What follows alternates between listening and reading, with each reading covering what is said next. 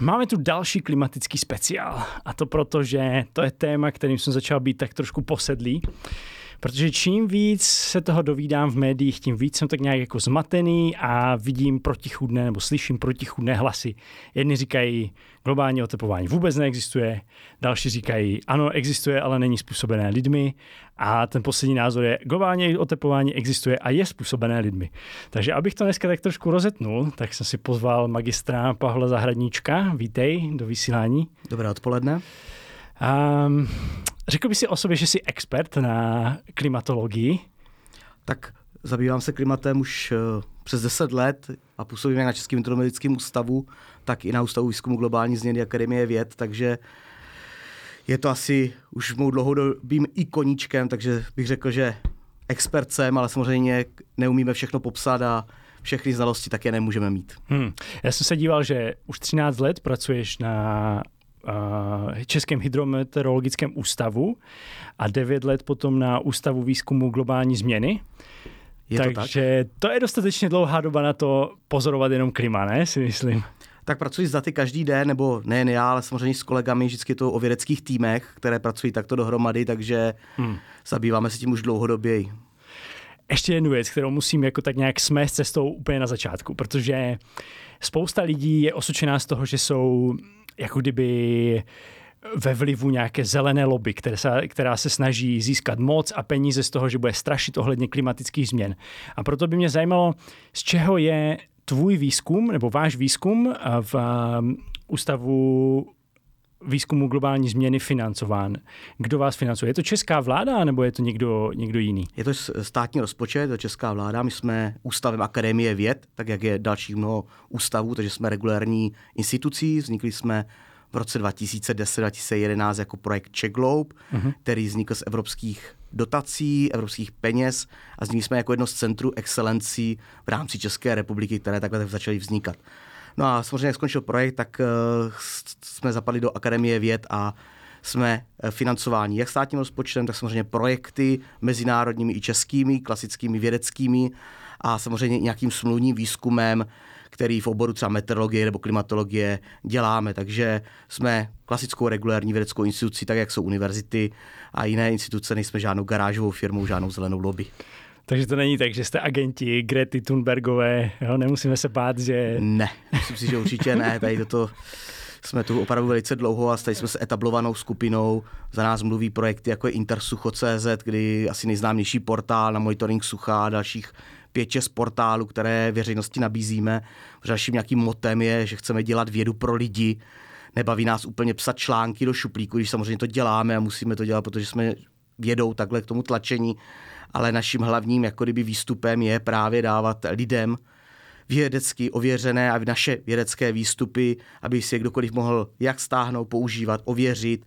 A je to jak to Intertus Sucho.cz, klimatická změna CZ, nově bude vznikat portál Agrorisk, který bude vlastně dalším takým portálem pro české zemědělce, protože tam v tom jsme hledisku asi nejvíce aktivní, kdy budeme eh, prostě monitorovat rozvoj škůdců, chorob, pozdních mrazů, prostě cokoliv, co trápí české zemědělce a na co je můžeme připravit, tedy i dává předpověď na 10 dní dopředu, aby věděli, jak se mají na pole zachovat. Takže tyhle různé vědecké výstupy, není to jenom o klimatické změně, ale my děláme i hodně i meteorologii, jak právě ten monitoring sucha, tak tady ten agrorisk, nebo i dohromady třeba s Českým meteorologickým ústavem budeme dělat, eh, děláme projekt Fire Risk, kde monitorujeme ohrožení lesními požáry a opět je to aktuální stav anebo predikce třeba na 10 dní dopředu, takže není to jenom o těch globálních změnách nebo jenom o té klimatické změně, ale je to i o těchto aktuálních operativních eh, výzkumech, datech, mm-hmm. práci. Dobrá, to jsme smetli ze stolu uh, tady tenhle problém. A teďka se můžeme posunout k tomu důležitému probíhá globální oteplování v současné době?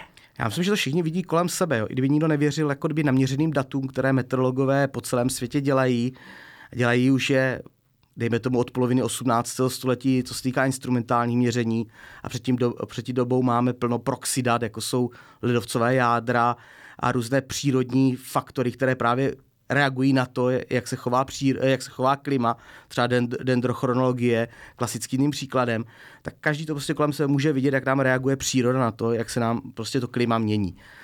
A prostě ze všech dat, ze všeho se prostě ukazuje samozřejmě, že ty teploty rostou a to globální oteplování je jako kdyby hlavním, hlavním motem nebo hlavním projevem klimatické změny. Klimatické změny tady samozřejmě v minulosti vždycky byly, není to nic nového, co by tady nikdy nebylo, ale v minulosti vlastně byly nějakým přirozeným, přirozeným uh, jevem nebo byly dány přirozenými faktory. A ty byly sklon zemské osy, různé rozložení jiných kontinentů, vulkanická činnost, sluneční činnost, což ale v tyhle všechny faktory, které ovlivňují právě takhle klima, v současné době nepůsobí na takhle velkou tu změnu a jsou spíše v neutrální módu, takže kdyby nebyly žádné antropogenní vlivy, tak je klima, dá se říct, konstantní, ne tak, že by byla vyrovnaná křivka, ale střídali by se nám konstantně teplé a vlhké, teplé a studené roky, vlhké a suché roky, ale oscilovalo by to kolem nějakého průměru. Ale od 80. let se nám jako kdyby ta teplota začala výrazně stoupat, jak globálně, tak i vlastně eh, lokálně v rámci České republiky.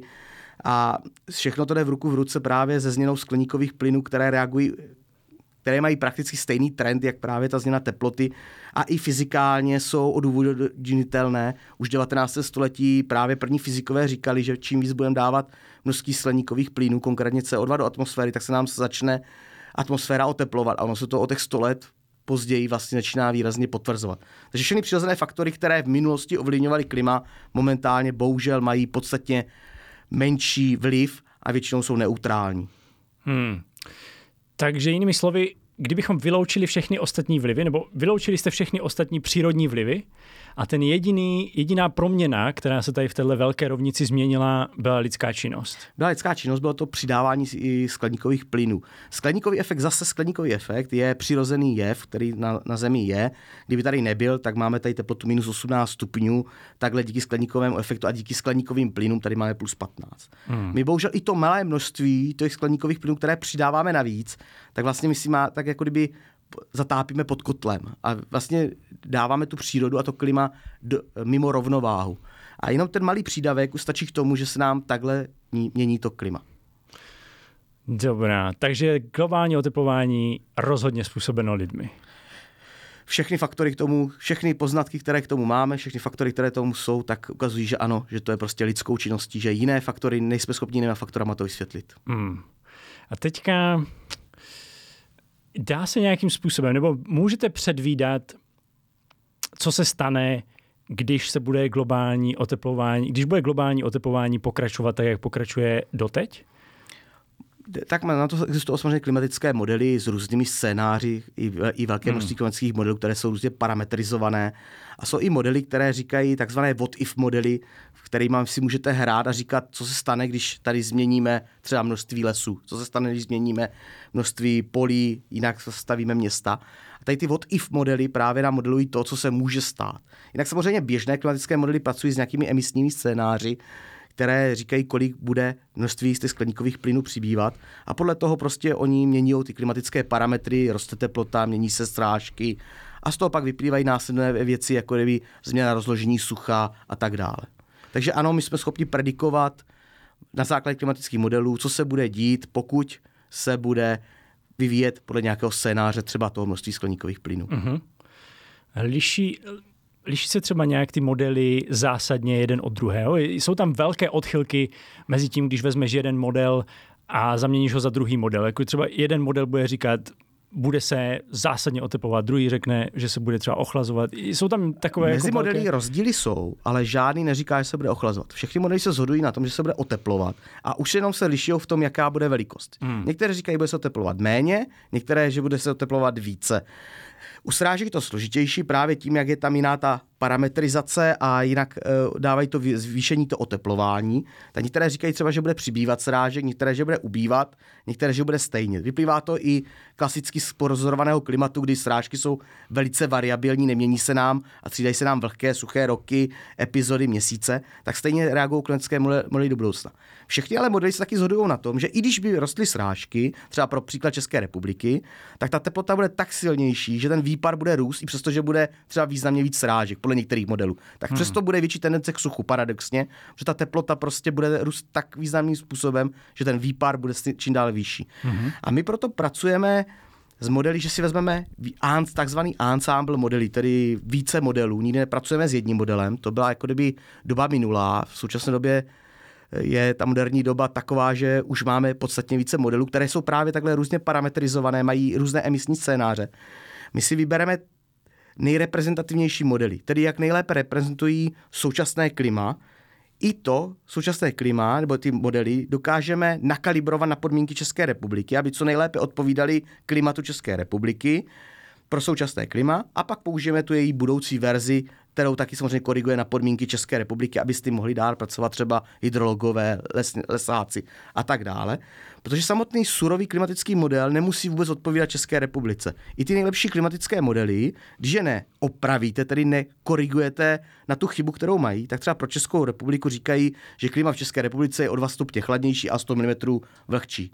A vy to naparametrizujete právě, aby se děli na podmínky České republiky a pak s nimi může pracovat další další skupiny, které vytváří právě ty adaptační opatření nebo třeba počítají otoky v různých povodích a tak dále. Kdyby vzali klasické surové modely pro Českou republiku, tak můžou počítat a pracovat pouze s velikostí změny, že se oteplí o 2,5 stupně, ale nemůžou pracovat s absolutními hodnotami. Ty modely mají dobře podchycenou tu změnu, mm-hmm. ale ne tu velikost. A to je třeba ta specializace, kterou my na Ústavu výzkumu globální změny děláme, že dokážeme tyhle modely právě připravit pro podmínky České republiky tak, aby my jsme byli schopni pak dále vytvářet co nejkvalitnější adaptační opatření. Mm. A vždycky pracujeme, ještě to doplně, opravdu s tím ensemble těch modelů. V současné době máme modely, které reprezentují takový ten střední výhled těch modelů, pak máme teplejší variantu, chladnější variantu, ale stále je to rostoucí teplota. Pak máme vlhčí variantu, eh, suší variantu a nějaké extrémní póly. Na základě toho my jsme schopni právě těm impaktářům nebo i politikům dát, tady je střední výhled, tady je mez, na kterou je pravděpodobně nutné se adaptovat, protože ta mez je nejpravděpodobnější. Třeba do roku 2050 je to pro Českou republiku 2 stupně na základě těchto všech modelů. A pak tady máte mez méně dramatickou, více dramatickou a v těchto mezích se to bude největší pravděpodobností to klima pohybovat. Mm-hmm. Wow, to je zajímavý. Jednu tu kritiku, se kterou jsem se setkal, je, že ty modely nejsou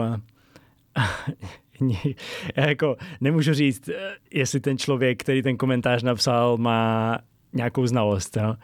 ale oni kritizují to, že ty modely nejsou stoprocentní a že ta odchylka může být prostě příliš velká. Že i když vezmete jeden model a potom ho parametrizujete na Českou republiku, tak to stejně nebude odpovídat. Takže i kdyby lidé, obyčejní lidé, do velké míry, nebo velice lidi, kteří se hodně ozývají, nesouhlasí s těmi, s těmi výsledky, které vědci prezentují.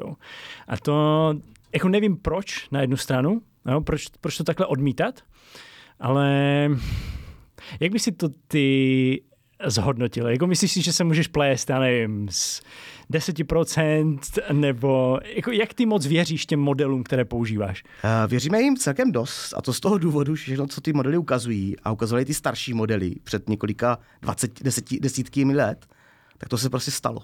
Hmm. Ten prostě ty trendy tam jsou a tam není, my to, co spozorujeme nyní, tak je to, co říkají ty modely do budoucna, jenom to zhoršují nebo prostě v podobném, podobném duchu. Třeba typicky roky 2015, 2018 jsou přesně ty roky, které nám říkají modely do budoucna. Mm-hmm. A když to dokonce vezmeme úplně paradoxně, tak posledních 15, 18 let předpokládali ty klimatické modely až pro období 2040, 2050. Takže dokonce ty klimatické modely jsou v tom svém výhledu na tom pesimičtě, nebo v tomhle případě asi optimističtěji, než, než je realita. Prostě poslední 20 let je ještě výš, než ty modely předpokládali ah. pro současné období. Takže počítající si až 2040 až 2050, ale jinak ty základní trendy se všechny ukazují i na těch starších modelech, které byly před 20, 20 lety. A i ten důvod, aby my jsme co nejvíce snížili tu chybu těch modelů, právě používáme to větší spektrum těch modelů, aby jsme vlastně co tu odchylku co nejméně snížili. Mm-hmm. Ale mhm. co bude za 20, za 30 let, vám samozřejmě ze 100% určitostí nikdo neřekne, nemůže vám to mhm. říct nikdo ani soudný.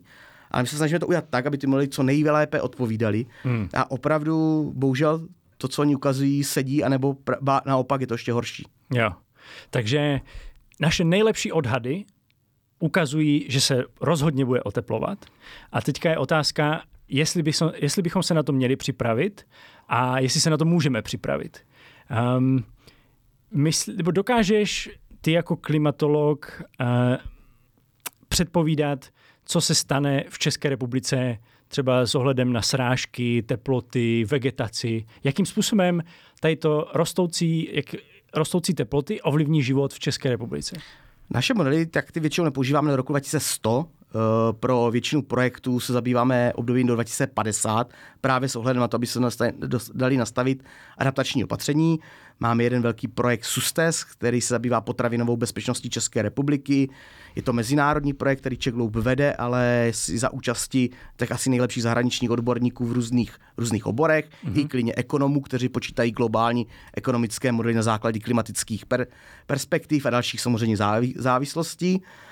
A my tohle nejvíce používáme právě do toho roku 2050, kde se snažíme říct, jaká bude ta nejpravděpodobnější změna a jaké adaptační opatření by se měly udělat, aby to bylo zaprvé finančně výhodné, aby to bylo ufinancovatelné a zároveň byly dostatečně silné, aby se ty peníze nevyhodily jen tak z okna, k ničemu to nepomohlo. Mm. Ale to je úkolem tady tohoto projektu, kdy v té první řadě my musíme dát ten nejkvalitnější klimatický výstup a na, na základě toho pak budou tady ty adapta, adaptační opatření se vytvářet. Mm. Ale jinak výstupy těch klimatických modelů jsou až do roku 2100 a funguje to tak, že my sice jsou tam denní data, takže my víme, jaké bude, ne, jaké bude počasí 24.12.2050. Statisticky to tam je, ale je to samozřejmě nesmysl.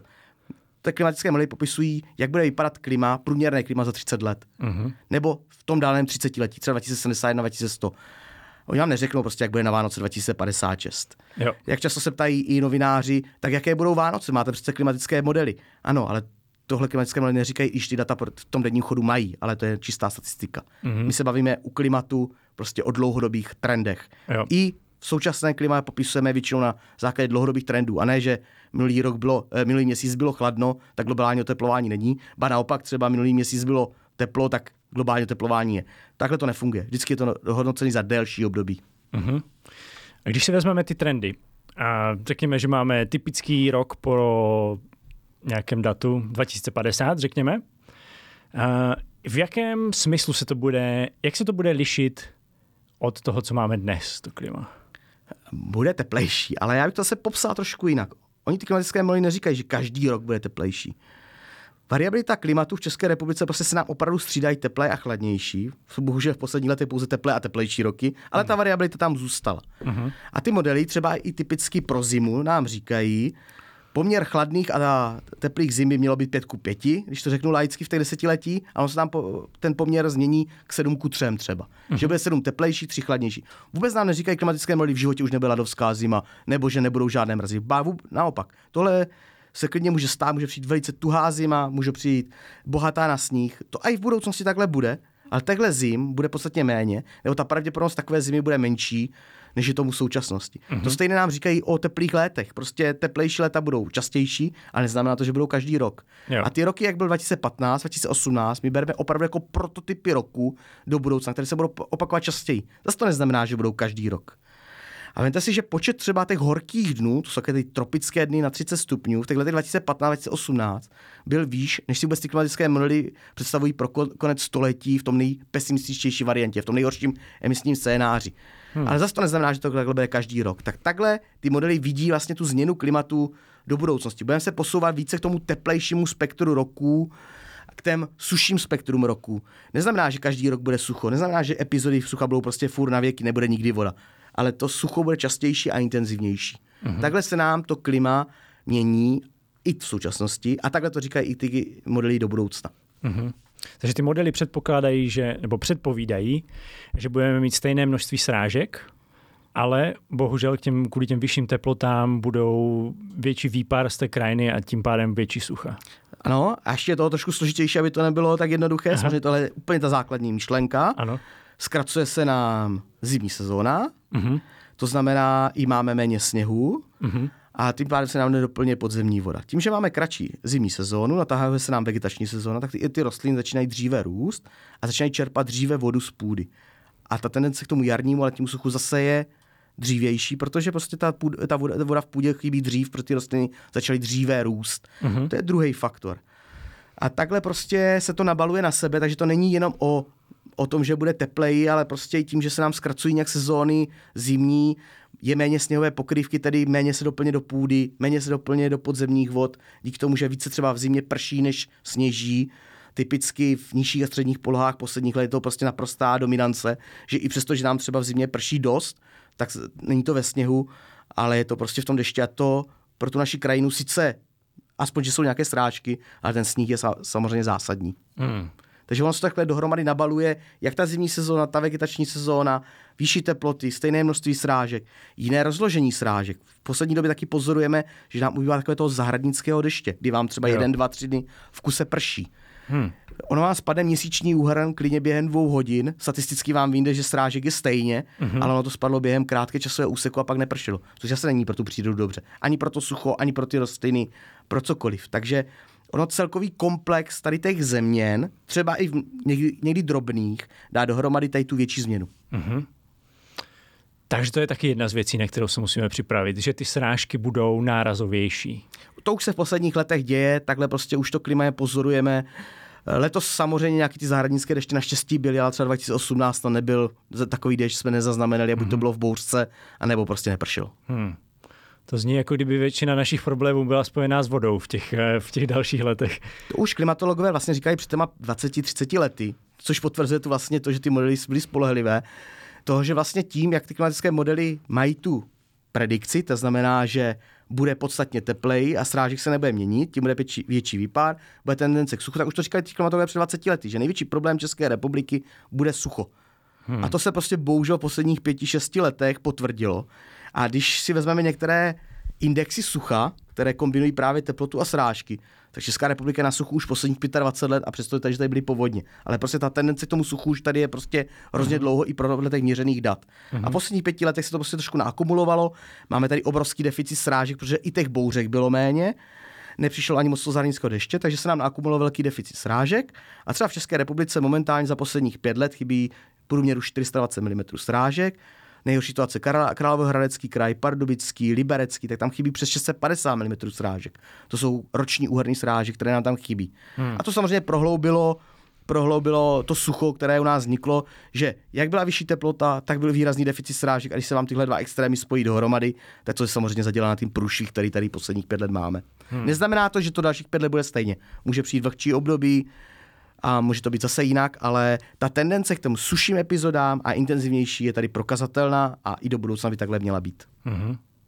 Já jako like, když to slyším, tak mi to přijde takové extrémnější to počasí. Že taková ta stabilita, na kterou jsme si zvykli, že máme dostatek srážek a že jako nemuseli jsme vyvíjet až nějak extra energii na to, aby jsme tu naši krajinu udrželi životaschopnou a plodnou. A teďka mi přijde, že to, jak ty modely předpovídají, co se bude dít, takže budeme muset vynakládat mnohem více energie, aby jsme si udrželi takový ten standard, co máme teďka. Tu, tu produktivitu naší země, tak jak je teď. Tak management s vodou bude asi jeden z klíčových otázek do budoucna. Nejen to, že samozřejmě se nám víc vypařuje, my si ještě znečišťujeme. Zásoby podzemních vod klesají a ještě do toho prostě některé se stávají nepoužitelné díky chemickým látkám a nebo stopovým prvkům, které tam do toho dáváme. Mm. Takže my celkově se k tomu chováme, k té přírodě a těm podzemním vodám jako kdyby takhle špatně. Mm. Takže samozřejmě ten management s vodou bude zásadní. A zase, ty opatření nesmí být jednostranné, nesmí být jenom proti suchu, musí být i třeba proti povodním, proti přívalovým dešťům. Úplně jednoduché opatření, které samozřejmě tu situaci globálně nevyřeší, ale třeba často bývá ve městech, často v Německu, v Americe, že oni dávají vlastně retenční nádrže do země, když přijde přivalový déšť, zachytí tu vodu a v době sucha ho používají na závlahy. Mm-hmm. Takže oni to mají jako kdyby obojí opatření. Jak proti přívalovým dešťům, které můžou být častější do budoucna, nebo aspoň to modely říkají, a zároveň to využijou tu vodu k suchu. Takže my se musíme naučit tu vodu s ní lépe hospodařit. Zase samozřejmě názory, stoprocentně zadržme vodu na našem území, v tomhle kraji nefungují. Když se propočítalo, že by třeba na, v oblasti Jižní Moravy, v povodí Die, jsme se snažili zachytit všechnu vodu, mm-hmm. která nedoteče do Die a nebyl by žádný povrchová voda, kterou taky hmm. potřebujeme. Takže všechny jako kdyby opatření, ty adaptační musí být nějak propočítané, musíme vidět, co to udělá. Když řekneme A, musíme vidět, co to udělá B. Jo. Což bohužel si myslím, na tohle nastupujeme o dost opoždění a tohle jsme měli dělat před nějakou desítkou let a ne až teď. Hmm. Takže žádný jako amatérský plán, eh, když se vrhneme na krajinu a začneme ji měnit, je potřeba to mít pořádně propočítané. propočítané. Já dám další příklad, eh, typický akce Milion stromů pro Prahu a tak dále, jak jsou. Super, stromy do, do, do města patří, určitě je to benefit, ale zase to musí mít nějakou, nějakou strukturu, musí to mít vymyšlené. Za prvé, tady třeba na Dominikánském náměstí se vysadily stromy, které uschly. A my se ptali, tak k čemu to potřebujeme? A, a my se ptáme, a zalívali jste to? Ono je to potřeba. Ano, stromy potřebují vodu, je třeba to zalévat. Takže to nejde tak amatérismu. Legierova ulice typicky v Praze, obrovský koridor, má 25 metrů na šířku, 21 metrů na výšku díky budovám, je tam pět pruhů silnice a je tam samozřejmě v létě výraznější, tepl, výraznější teplo. A snaha tedy to ochladit, ty, mm-hmm. ty uliční kaniony, ty obě dvě ulice. Takže se řešilo, modelovalo, když se tam postaví nebo vysádí různé typy stromů. Mm-hmm. Když se tam vysadili stromy, které byly dál od sebe, byly menší, tak dokázali tu, tu přírodu ochladit. Pak přišel někdo s nápadem, vysadíme tam vysoké stromy, dáme je blízko sebe. Ono to ochladilo tu ulici také, ale diametrálně stouply dusíkaté lásky, látky na obou dvou stranách té ulice a ty lidi by se tam udusili. Takže nemůžete zase jen tak, jako kdyby vysadit stromy, jaké chcete, dát je blízko sebe. Musíte zase i v na daném místě to prostě propočítat a vymyslet, co se změní. A to třeba na tomhle jsou dobře na Ústavu informatiky v Praze, kde mají vlastní model, který používají i pro developery, kde propočítají, co se stane téhle části, té čtvrtí, když tam dáme tyhle stromy, tuhle zástavbu, tyhle odrazové materiály, jak to se změní klima nebo mikroklima té dané ulice. A to jsou třeba ty modely a ty věci, které do budoucna by mohly fungovat, které by nám zlepšilo to prostředí. Zase je to malá skládačka, ale všechno, všechno hmm. malé dá dohromady pak velký celek. Mě to vždycky fascinuje, že i takové věci, které se zdají jednoduché, nejsou až tak jednoduché. Nejsou. Jako já si často připadám jako to totální hlupák, jo? protože si říkám, hm, možná jakože nemám prostě ty znalosti, abych eh, dokázal nějak ten svět měnit kolem sebe. Že dřív jsme nad těma věcma moc neuvažovali, ale to je taky možná ten důvod, proč jsme se dostali do takových problémů, že najednou jsme si řekli, tak budeme, budeme spalovat fosilní paliva a nebude to mít ještě žádný extra efekt. A teďka najednou o několik generací dozadu jsme konfrontovaní s tou nakumulovanou změnou toho všeho, co se stalo. Já myslím, že všechno se takhle předvídat prostě nedá, prostě se jede ad hoc a hmm. teď se zjišťuje, že opravdu ty věci se musí počítat, musí propočítat. I naše názory třeba před dvěma, třema rokama mohly být, máme hypotézu takovou, že dáme takový adaptační opatření, to pomůže. Pak se spočítalo, zjistilo se, že by to mělo úplně opačný efekt. Takže opravdu Nejde se to dělat všechno ad hoc, opravdu se musí propočítat, ale zase bych to nikomu extra nevyčítal, eh, hmm. že před 40 lety si mysleli, že když budou spalovat fosilní paliva, že se něco takového dramatického stane. Protože předtím prostě 150 let se to klima tak nějak výrazně od malé doby ledové neměnilo, nebylo to ani tak proskoumané a prostě v té době nikdo takhle neuvažoval. Mm-hmm. Ještě by mě zajímalo, máš ty nějaké informace ohledně vegetace v Česku, jak eh, jsou třeba struktura našich lesů připravená na to sucho, nebo na ty, ty efekty globálního oteplování, tady jak dopadnou na Českou republiku? Tohle bych určitě radši nechal na lesáky nebo na zemědělské odborníky, kteří ví hmm. přesně. Samozřejmě ta skladba těch eh, stromů, monokultur, které momentálně máme v lesích, nám příliš nepomohla, protože eh, to sucho se projevilo hlavně to další sucho se projevilo v hloubce, těch 40 až 100 cm, a tam ty smrky třeba kořeny nemají. Takže se tam prostě k ním voda nedostala, začaly schnout, proto nám ty lesy takovým způsobem výrazně schnou. Takže je to prostě o té rozumné skladbě, ale to bych nechal opravdu na lesnické odborníky, do toho bych mm-hmm. se mhm. nerad pouštěl. OK. Um, hm. To jsme se bavili o České republice. A teďka, jak ty globální změny klimatu dopadnou na zbytek světa? Bude to tam extrémnější v nějakých ohledech? Je možné, že třeba ty extrémní projevy počasí, jako já nevím, silnější hurikány, že se to bude zhoršovat v těch ostatních eh, místech naší planety, anebo jak to bude vypadat tam? Prostě, eh, předpokládá se, že samozřejmě ten stav se tam bude zhoršovat. To, co už tam pozorujeme teď posledních 15-20 let, tak se předpokládá, že bude prostě nějakým způsobem dále pokračovat a bude se to postupně zhoršovat. Na druhou stranu si musíme říct, že každý extrém nemůžeme označit, že je extrém, který způsobila klimatická změna. Mm-hmm. Extrémy tady byly. Sucho k České republice patří od, ne, od paměti. A my nemůžeme říct, že to letošní sucho je daný klimatickou změnou, tahle výchřice daná klimatickou změnou. Ale co je daný klimatickou změnou, je ta frekvence a ta síla. Hmm. Když se nám to sucho bude častěji opakovat, tak je to dáno klimatickou změnou. Ne ten samotný fakt toho sucha, to stejný výchřice, když budou častější, což zatím podchycené nemáme, tak to bude daný tu klimatickou změnou, ale samotný fakt, že přišla výchřice, je prostě klasický meteorologický jev, který tady v minulosti byl, je a bude a to stejně to sucha. Jenom bohužel bude častější a intenzivnější. To stejně stane ve světě. O hurikánech se mluví hlavně o tom, že nám se nemění ani tolik to množství, ale samozřejmě ta intenzita. Mm-hmm. A za další se nám prohlubuje, prodluží ta hurikánová sezóna, protože to moře, ty oceány samozřejmě podstatně dříve teplejší a i drží déle tu teplnou kapacitu, takže můžou ty hurikány nabrat tu energii dříve A můžou přijít tedy dřív a můžou odejít i později, nebo končit mm. později, než tomu bylo v minulosti.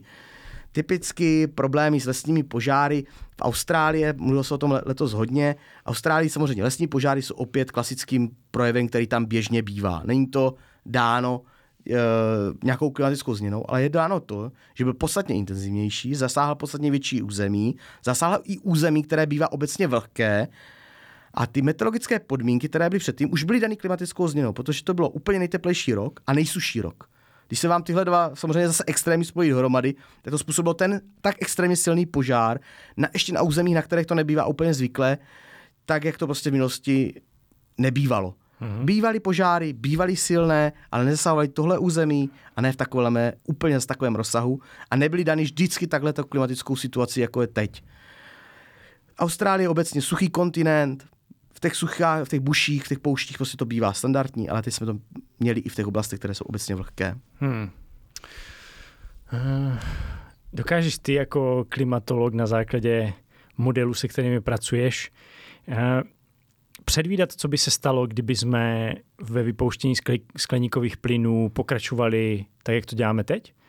tak to nám myslím říkají ty klimatické modely, je to ten emisní scénář RCP 8,5, ten nejdramatičtější. A ty modely nám říkají, že do roku 2050 je jedno, kolik toho množství skleníkových plynů budeme jako kdyby takhle produkovat, protože ta změna tam bude v kontinuální, ať je to ten scénář nižší nebo ten vyšší, protože jsme si na ten problém už zadělali a to, ta atmosféra má nějakou setrvačnost. Hmm. A teď hrajeme o to, jak moc se to změní po roce 2050. Když budeme stejnou intenzitou, tak nám to dramaticky začne teplota po roce 2050 růst a oteplí se podstatně více. V rámci České republiky o 4-5 stupňů. Hmm. Pokud začneme nějak omezovat, tak se oteplí o nějaký dva stupně oproti současnému klimatu. A kdybychom šli tou cestou té pařížské dohody, kterou teda já jsem k ní skeptický, že to bude ty státy dodržovat, tak se vrátí ta teplotní křivka nějakým současným hodnotám, které jsou výžně normální, ale vrátí se to k téhle, téhle křivce. Takže my hrajeme o to, co se stane po roce 2050, protože ten růst do roku 2050 je všemi těmi emisní scénáři vlastně predikován stejný. Tam se hmm. nám začne opravdu rozjíždět až po tom, po tom období. Ale my ty opatření musíme začít dělat teď, protože jinak to potom na 2050 hmm. už bychom nestihli zastavit. Takže to globální oteplování do roku 2050 už máme v podstatě hotové, už s tím nemůžeme... Aspoň takhle to vidí ty klimatické modely. Může jo. opravdu se stát druhý extrém, může vám vybuchnout pár větších sopek a máte po globální oteplování. A má, řešíme druhý problém. Tak se stávalo samozřejmě i v minulosti, že sopky, větší stratovulkány mají prostě velký vliv na klima, dokážou na nějakou dobu desítek, 15 let třeba okladit. Ah. Ne, neochladí ho na stovky let, ale ochladí ho na desítky, 15 let. V roce 1815 na Tamboře v Indonésii vybuchla sopka a další rok se to projevilo i v českých zemích, kdy byl rok bez léta. Byl velice chladný rok. Takže ono i ve velice vzdálené zemi, od našeho území, může tohle ovlivnit. A třeba o malé době ledové, která začala někdy v 15. století, se říká, že vlastně začala tím, že vybuchlo několik více sopek dohromady. Mm-hmm. To, ta, ta, to klima se začalo ochlazovat a do toho ještě se nakumulovalo to, že byla nižší sluneční aktivita. Tam bylo Mauderovo eh, sluneční minimum, to bylo nejnižší sluneční minimum moderních, uvozovkách moderních dějinách. Mm-hmm. A vlastně tím, jak se spojily tyhle dva efekty, tak byla malá doba ledová, to 15. až 18. století, kdy zase bylo v uvozovkách podstatně chladí než v současnosti. A byly zase extrémy, extrémní výkyvy počasí, ale ty extrémy byly samozřejmě do toho chladnějšího spektra. Teď máme ty, ty teplejší mm-hmm. extrémy, tenkrát byly ty chladnější extrémy. Wow, to je fascinující. E, jak to, že ten výbuch sopky ochladí klima? Je to proto, že on vyvrhne do atmosféry hodně částic, které zastíní trochu to sluneční... Uh, ano, hodně, hodně aerosolů v atmosféře a obecně aerosoly mají ochlazovací účinek, protože odráží odráží ty sluneční paprsky zpátky do vesmíru a nepropouští je uh, vlastně k, naší, k našemu povrchu. Takže ty aerosoly uh, mají ten ochlazující účinek. I v současné době my vypouštíme jako antropogenní činnosti více aerosolů do atmosféry, mm-hmm. takže částečně to globální oteplování ochlazujeme, ale stále je to výrazně méně než to, co přidáváme třeba tím množstvím CO2 nebo toho metanu do té atmosféry. Mm-hmm. Wow. To mě přivádí na tu myšlenku, jestli neexistuje nějaká technologie, už nám známá, která by dokázala buď, já nevím, zachytávat CO2, CO2 z atmosféry, anebo, jak říkáš, ten aerosol v, v, v atmosféře, že bychom odráželi sluneční paprsky. Jako je toto něco, s čím aktivně pracujete? ne, ne. Uh, nejlepším zachytávačem, zachytávatelem CO2 je samozřejmě vegetace a lesy. Hmm. ty samozřejmě zachytávají nejvíce, ale bohužel jsme se dostali do stavu, kdy i lesy přestaly být tím, co dokáže víc pohltit, než dát do, do atmosféry, protože začínáme výrazným způsobem ty lesy spalovat, vykácet a vlastně to všechno CO2, který oni naakumulovali v sobě za desítky let, my vracíme velice rychle zpátky do atmosféry. A je to v takové množství, že vlastně lesy přestali v tomhle hledisku plnit tu svůj základní funkci, a to znamená pohlcování CO2. Potřebovali bychom trošičku tedy více zezelenit tu planetu, mm-hmm. ale mhm. i tak by to nestačilo k tomu, aby dokázala pohltit všechno CO2, které vypouštíme do atmosféry. Wow. A myslím si, že není úplně cesta jít nějakých eh, technologií, které budou zachytávat CO2. Šel bych cestou technologií, které budou čistší, tedy budou produkovat méně CO2, tedy technologie, které nám i pomůžou skokově vlastně to lidstvo posunout dál. Tak jak byla průmyslová revoluce, tak teď technologie, které budou méně závislé na uhlíku, jak v, pro energetice, tak průmyslu, které nás prostě posunou někam dál jako lidstvo. Ono, když globální změna, klimatická změna není jenom jako kdyby ta hrozba, o které jsem mluvil, ale to je obrovská příležitost. Kdyby opravdu se to vzalo tak, že nás může technologicky posunout, tak eh, to ve finále může být prospěšné, mít tu planetu tím pádem začneme potom chránit, že nebudeme vypouštět tolik množství CO2 a ještě nás to technologicky posune podstatně, podstatně dále, než, než v současnosti jsme, protože my jedeme furt uhlíkovou ekonomiku, ale ten posun by tam byl vhodný. Ono je na tom něco zvrhlého, jako že spalujeme ty, ty schránky živočichů a rostliny, kteří tady byli před námi. My jsme něco akumulovali, CO2 se akumulovalo do téhle přesně uh, stro, uh, vegetace, do stromů, do uh, měnilo se to v ropu desítky, stovky, tisíce let a my to prostě během hmm. 50 let pustíme zpátky do atmosféry. Jakože musíme do supermarketu a teď natankuješ tam ty, ty mrtvé živočichy. tak ono celkově ta skladba nebo to uvažování o tom, jak to změnit, je prostě občas divná, bez koncepce. Vymýšlí se o to, že tady bude velké množství elektroauto, které mm. nemáme technologicky podchycené, nevíme ani, jak by se dobíjeli, jestli máme tolik energie. Uh, I to, ta uhlíková stopa nebo celkově ten zásad životního prostředí při výrobě toho elektroauta je podstatně větší než třeba u obyčejného auta. Takže máme plné pochycený, vyhrožujeme, že už s tím nepojedeme do Prahy, nestoupíme s normálním spalovacím autem ale pak přijete do supermarketu a koupíte si tam račata z Egypta, koupíte si cibuli z Nového Zélandu, které zanechali vlastně tu uhlíkovou stopu podstatně větší, protože k nám museli putovat přes hmm. půl světa. Takže ono, nutit lidi jezdit v elektroautu je sice asi zajímavý, ale chtělo by to řešit možná více koncepčně, tedy omezit takhle globální ekonomiku, tedy globální trh, který máme v případech, kde je zbytečný. Já myslím, že české rajčata, moravské rajčata jsou lepší než ty egyptské. A pomohlo by to jak našim zemědělcům a nemusíme dovážet je opravdu z Egypta. Je to i o našem jako chování konzumentů. Zase nechci nutit nikoho, aby byl méně konzumní a tak dále, ale jestli si vyberu rajče z Egypta nebo rajče z, Jižní Moravy, tak je pro mě jasná volba. Mm-hmm. No. Jsme to řekli tolik, že si to musím trošku srovnat v té hlavě. Je tu jedna věc, ale ke které bych se chtěl ještě vrátit, co jsi řekl. Ty máme zaděláno už na ty globální, na globální oteplování do roku 2050 tím, co už jsme vyprodukovali, těmi skleníkovými plyny. A musíme se rozhodnout, nebo stojíme před tím, jak se budeme chovat teď, a abychom ty skleníkové plyny omezili. Ale proč? Protože říkáš, že by jinak teplota na planetě stoupla o 4 až 5 stupňů, co by to znamenalo pro život na planetě? Bylo by to něco, co by nás už mohlo ohrozit jako na životě, anebo by to snížilo lidskou, úroveň lidského života? To oteplení o 4-5 stupňů už by bylo jako asi zásadním problémem pro život na planetě, určitě dostupnost vody, horké vlny. Já to řeknu na příkladu. Uh, ono totiž je to hrozně těžce představitelný oteplení o 2 stupně, o 1 stupeň, o 4 stupně. Co to znamená? Uh-huh. Takže v současném klimatu se nám posledních 20 let, nebo posledních 20 let oteplilo v České republice o 1,2 stupně. Uh-huh. Co to znamenalo? Máme o 50% více letních dnů, to znamená, natáhla se nám vegetační sezona, což na první pohled vypadá hrozně dobře, ale je to ten zpětný efekt, co jsem říkal, že rostliny začínají čerpat dříve vodu z půdy tedy jednoznačná tendence k suchu. Ta voda nám prostě chybí. Zdvojnásobil se nám při tady tom nárůstu o 1,2 stupně počet tropických dnů, horkých dnů na dvojnásobek. Hmm. To znamená, že kor ve městě umocněný nějakým teplným ostrojem města, jsou tady dlouhé horké vlny, tropické noci. Co nám za takhle dnů stává? Kromě toho, jednoduššího, takže v přírodě se opět vypařuje rychleji voda, Mhm. tak nám roste úmrtnost obyvatel. Tam ta křivka, jako kdyby na 30-35 stupňů, když vám začnou růst teploty, jsou v delším, delším období, třeba 5-6 dnů, do toho právě přijdou ty tropické noci, kdy vám neklesne teplota po 20 stupňů, tak v tom městě máte typicky v domě 28-30 stupňů. A to je hmm. velký zátěž pro lidský organismus. A u těch starších občanů prostě ta úmrtnost jednoznačně roste. A to máme oteplení o 1,2 stupně. Takže si vemte, že co se všechno kolem nás děje při oteplení 1,2 stupně. Vemte si oteplení o 4 stupně. Tak to by šlo přeženu wow. čtyřikrát horší. Hmm. Teď nám vstoupil počet tropických dnů na dvojnásobek. Jsme někde ve městě na 10-15 tropických dnech za, za, za rok. V budoucnosti se předpokládá 40 dní. Že to je prostě, pod, vemte si, že měsíc a půl byste byli v teplotách na 30 stupňů v tom městě. V těch horkých vlnách.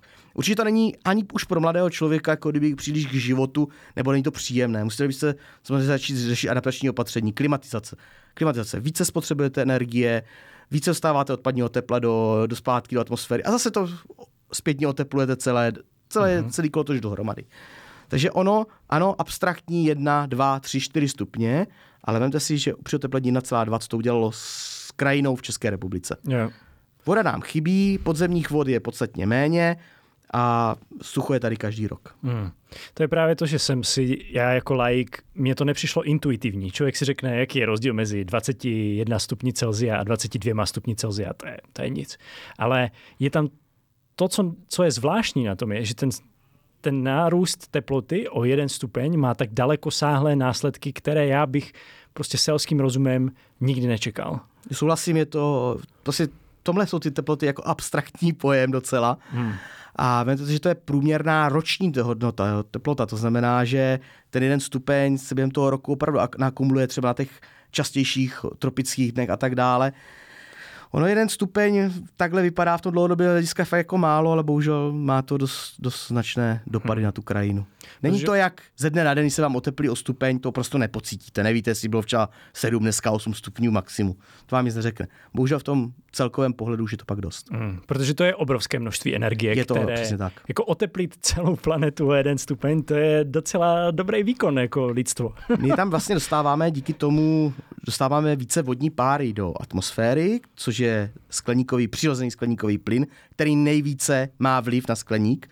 My ho vlastně tam přirozeně, nedost, přirozeně nedostáváme, on tam je a tím se otepluje, tak ta atmosféra je schopna té více té vodní páry znovu pohltit a tím pádem se víc otepluje a zase se dostává více vodní páry do atmosféry a zase to oteplujeme. Mm. Taková zpětná, říká se mu v klimatologii, pozitivní zpětná vazba, mm. kdy my vlastně jedním procesem nastartujeme e, takovou spirálu toho růstu dále. Takže vodní pára je přirozený, efekt, přirozený vod, e, skleníkový plyn v atmosféře, vždycky tam byl. My ho automaticky nebo přímo nepřidáváme, ale tím, že tam přidáváme množství CO2, atmosféra se nám otepluje, teplejší atmosféra je schopná více té vodní páry pohltit a tím se oteplujeme a mm. takhle to prostě jede dál. Takže takové jako domino. Jak domino, to jsou klasické pozitivní zpětné vazby eh, v klimatologii, které jsou už popsané prostě stovky let a takhle prostě fungují. Mm-hmm. A vždycky i v minulosti fungovaly, jen my teď do toho dáváme tu antropogenní složku a ty pozitivní zpětné vazby vlastně v té klimatologii, nebo v tom klimatu, v té atmosféře my spouštíme sami, tady tímhle.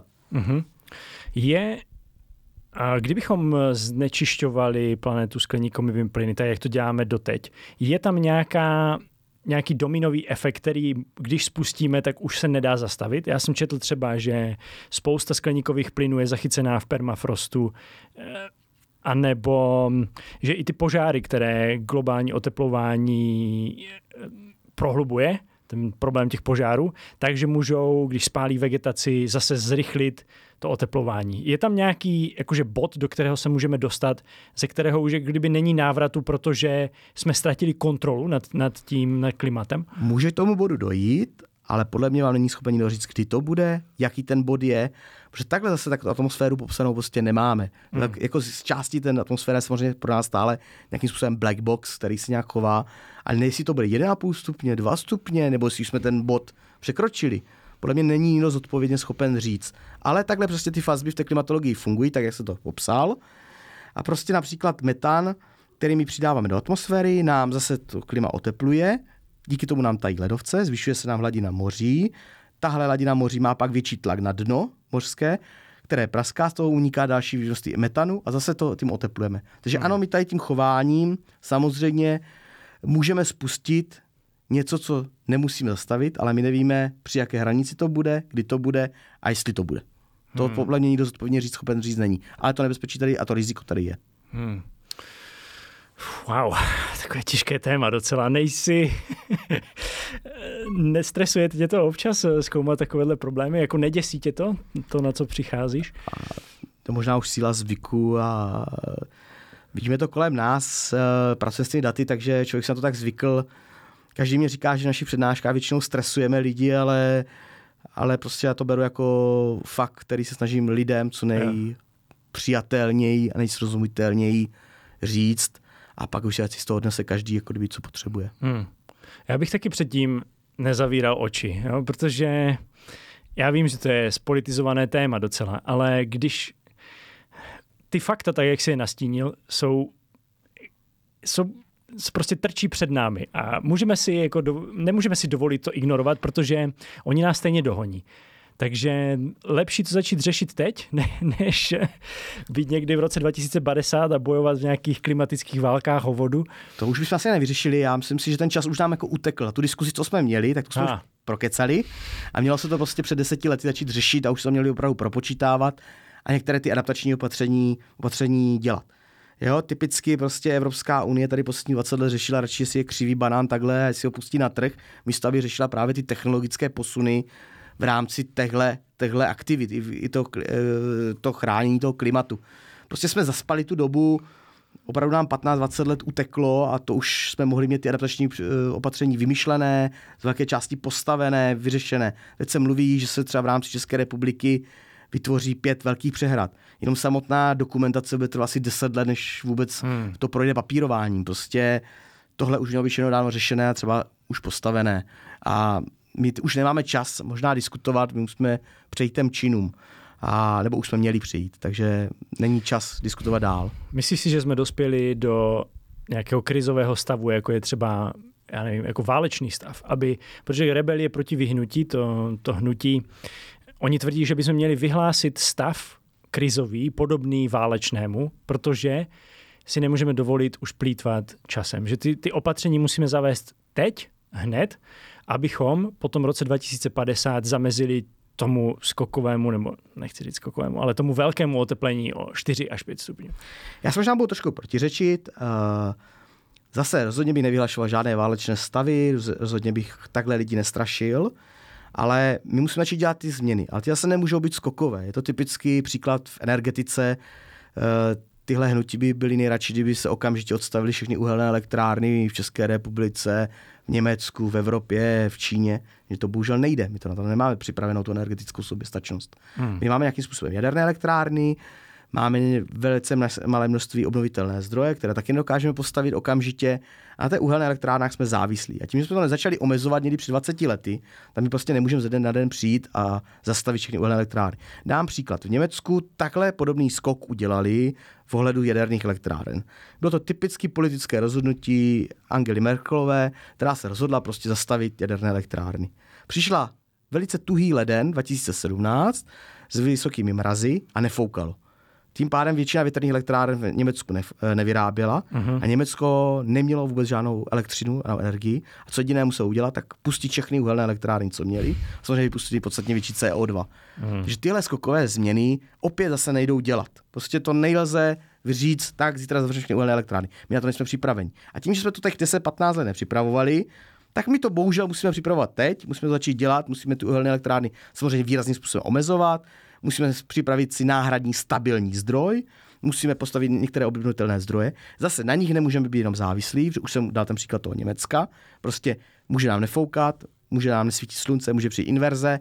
My s tím pracujeme s predikcemi výroby obnovitelných zdrojů prakticky každý den, protože to je jedna z našich zakázek, kdy predikujeme výrobu sluneční elektráren a větrných elektráren v České republice. Takže vidíme, jak je to velice nestabilní zdroj, i dneska vám to během 15 minut změní výrobu o řádově třeba 50-60%. Hmm.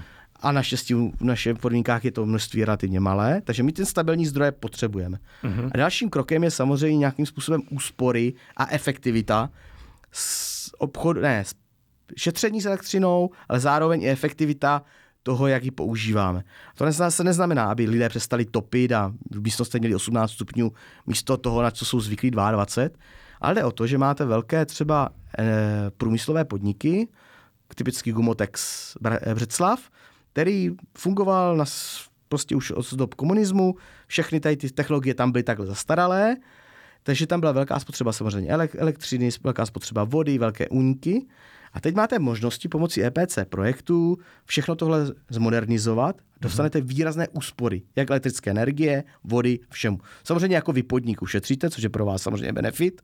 Zároveň tím chráníte tu přírodu, šetříte tu energii. Zase to není věc, která vám vyřeší energetický mix v rámci republiky, mm-hmm. ale je to zase ta skládačka, která vám může pomoct. Takže stabilní zdroj, momentálně asi jen jádro, obnovitelné zdroje, které nám pomůžou a do toho tady ten mix úspor a zase moderní technologií. Tam v tom prostě v těch průmyslových podnikách to není o ničem jiném než o moderní technologii. Hmm. Už tam není nějaký kotelník, který přijde a bude příklad uhlí, ale už je tam manažer u počítače, který prostě různé pustí ventily, přepouští to eh, páru, která se někde vyrobí, zase potřebuje na něco jiného.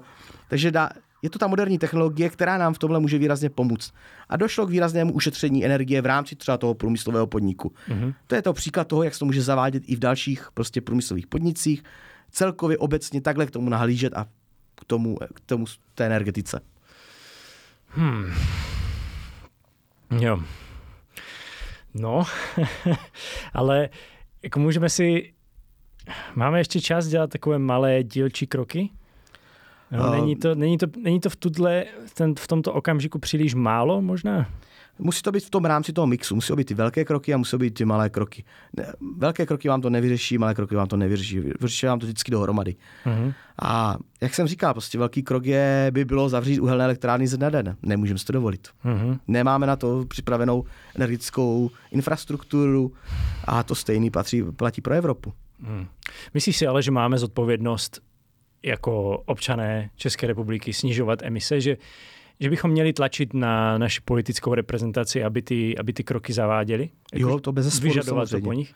Samozřejmě to, a já myslím si, že v tomhle se to i zlepšilo v posledních letech, aspoň se o tom teda více mluví.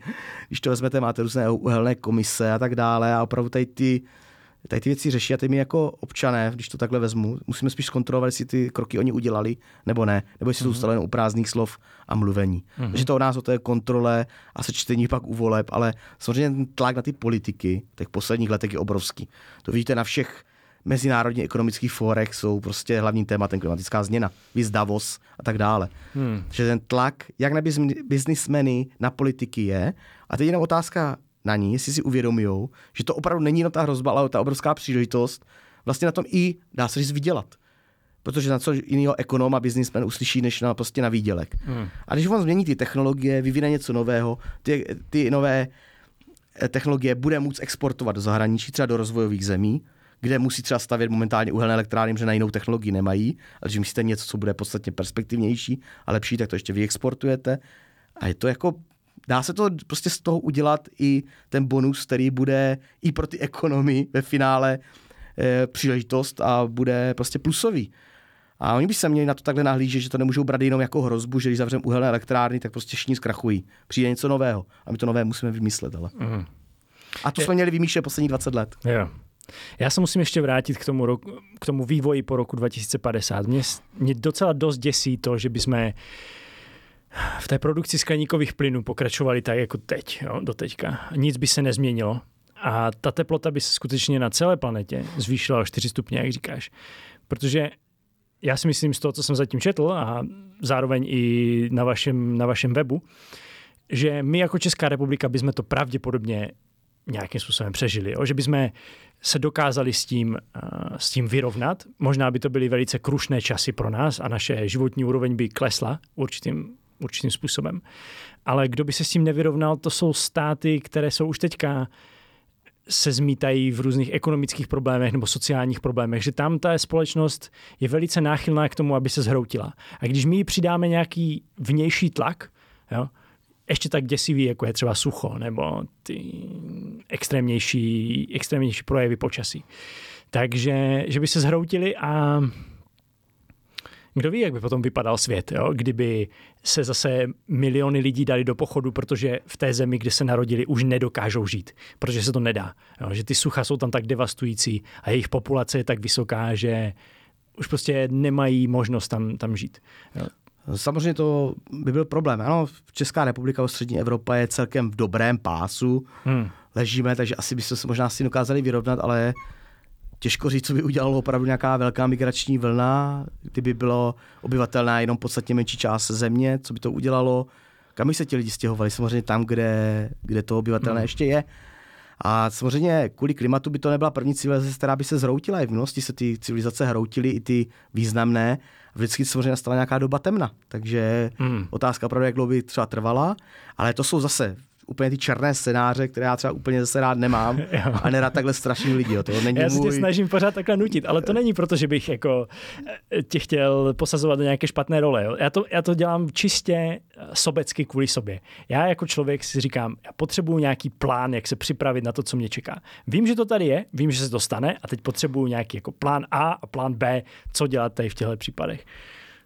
Eh, ten plán je opravdu do těch, těch prvních 50 let které teď to nejvíce ovlivníme, jako to, co se týká našich životů, tak je to dobře adaptovat, tak, aby se nám v té přírodě lépe dýchalo, aby jsme to lépe zvládali.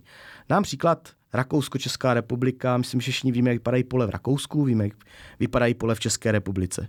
Pole v České republice jsou prostě velké lány, v Rakousku jsou to malé políčka. Přišlo sucho 2018, postihlo stejně Rakousko, jestli jako nás, uh-huh. tam to prostě to sucho nezabránilo, ale v tom Rakousku to dokázali lépe přežít, lépe to zvládli. Jo. Díky té lepší struktuře toho zemědělství. A i takovýmhle relativně menším zásahem můžeme to, ten extrém, který přijde, a ten by přišel bez ohledu na klimatickou změnu, lépe přežít. Uh-huh. No a teď potom v roce 2050, já si myslím, že když změníme opravdu ty technologie a budeme se nějak posuneme, tak tomu nejhoršímu dokážeme zabránit. A ještě se bojím, co sama udělá příroda a jestli to dokáže sama příroda nějak zakročit, což by asi nebylo úplně pozitivní nakonec pro nás. Ale takže to už jsi, je taková spekulace. Takže ty jsi optimistický. Uh, nejsem, nejsem úplný pesimista, nejsem ten, co by chtěl opravdu dávat nějaké dramatické a tragické scénáře. Úplně mě nebaví, že se takhle extrémně straší lidi, ale ta situace vážná je. To nikdo nepochybuje, nepochybuje o tom ani já. A, ale já to furt vnímám jako obrovskou příležitost tomu se někam posunout mm-hmm. na základě té technologií a věřím, že toto lidstvo dokáže. Jo. Takže takový opatrně optimistický a věříš v lidského ducha, že náš genius zvítězí nad, nad přírodou, jak to bylo vždycky. Já v to, já v to doufám, že, že to dokážeme prostě se opravdu probudit a že dokážeme něco změnit, dokážeme změnit myšlení lidí ale to myšlení lidí dokážeme změnit tím, že jim nabídneme něco lepšího, než mají do posud a přitom to bude v přírodě šetrnější. Jo. Ještě jednu věc ti donutím teda, jo. U, tě, u, tě, u těch černých, uh, černých scénářů. Které ty jako klimatolog a meteorolog vidíš místa na planetě budou nejvíce ohrožené tou globální změnou klimatu? Obecně to budou místa, které jsou postižené nyní, tedy tam, kde je největší sucho. Mm-hmm. V Evropě určitě středomorské státy. Tam se to ukazuje jako kdyby velký problém, když by tam porostly teploty, tak by tam došlo k velkému vysychání, podstatnému většímu nárůstu lesních požárů a zemědělství na to asi taky nebylo dobře. Samozřejmě Blízký východ. Druhým takovým e, místy, které jsou nejvíce ohrožený, jsou samozřejmě příbře, e, pobřežní státy. Díky zvedání hladiny moří, oceánů můžou být některé tady ty oceánské státy, i Holandsko tak dále tím zásadním způsobem postiženy. Takže tohle jsou taky možná dvě nejhlavnější skupiny, které mohou být ohroženy. Mm-hmm. Jo. Fajn. Jak jsi na tom s energií? Už jsi unavený tady z té debaty? No, asi ještě dobré, ale tak je otázka ještě co probírat. Uh, já mám ještě spoustu otázek na, na minulost naší, naší Dobře. klimatickou minulost na planetě, takže si dáme krátkou pauzu a pustíme se do toho.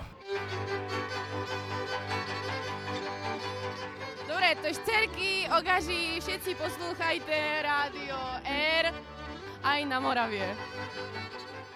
Uh, mě třeba zajímá jako minulost, jak to na planetě bylo s klimatem, jestli už se někdy stalo v minulosti, že se to klima oteplovalo tak rychle jako, jako teď.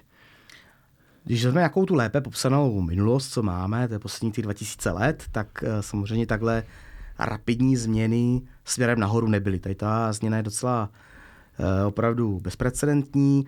A největší problém asi není ani možná ta velikost té změny, ale ta rychlost, jestli se dokáže příroda na to adaptovat. Ty změny v tom opačném efektu, to ochlazování samozřejmě mohly být eh, rychlé, to bylo dáváno většinou tím vulkanismem, jak jsem popisoval, ale třeba takové teplotní, teplejší období bylo takové středověké teplotní optimum, se tomu říkalo, bylo to někdy kolem toho desátého století, vikingové dokázali do, do, doplout až ke Grónsku, Greenland a tak dále, jak se to mluví. A ta změna nebyla globální, ta změna byla asi zhruba na 40% území světa. Hmm. A čím je tohle vlastně změna, současná klimatická změna právě jiná, je v tom, že asi na 98% planety. Není všude stejná, není ta velikost té změny všude stejná, někde je vyšší, někde je menší, třeba na pevninama je vyšší, ale i nad oceány, je nad Arktidou, nad Arktidou a v těch vyšších zeměpisných šířkách je samozřejmě nejsilnější, největší ale je globální. Opravdu je na 98% země koule. A to v té minulosti jsme té námi dobře popsané, tak prostě nic takového nezažili. Ani, ta, ani to středověké teplotní optimum prostě takhle nebylo.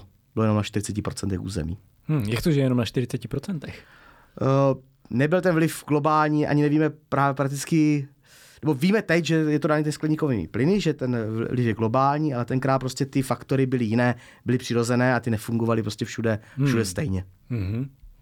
Je zajímavý, jakýma proměnama naše planeta dokáže projít. Když si vezmeme třeba dobu ledovou, že ten ledovec eh, sahal až eh, k hranicím České republiky. to, je docela, to je docela fascinující, že můžou být takové jako velké výkyvy. A takové velké a ty změny ale byly jako by hrozně dlouhodobé. Jako trvaly dlouho, i ty změny byly pozvolné. A bylo to daný samozřejmě sklonem osy zemské, e, směnou dráhy, které se mění pravidelně, ale praví, mění se prostě ve velikých dlouhých cyklech. Hmm. I sluneční aktivita máme nějakou kratší, máme 11 leté cykly, ale máme i dlouhodobé a ty taky samozřejmě nějakým způsobem mění. Hmm. Takže ty změny v minulosti byly dány hlavně na přirozenými faktory, které mají prostě dlouhou, dlouhou dobu trvání a i dlouhodobou změny.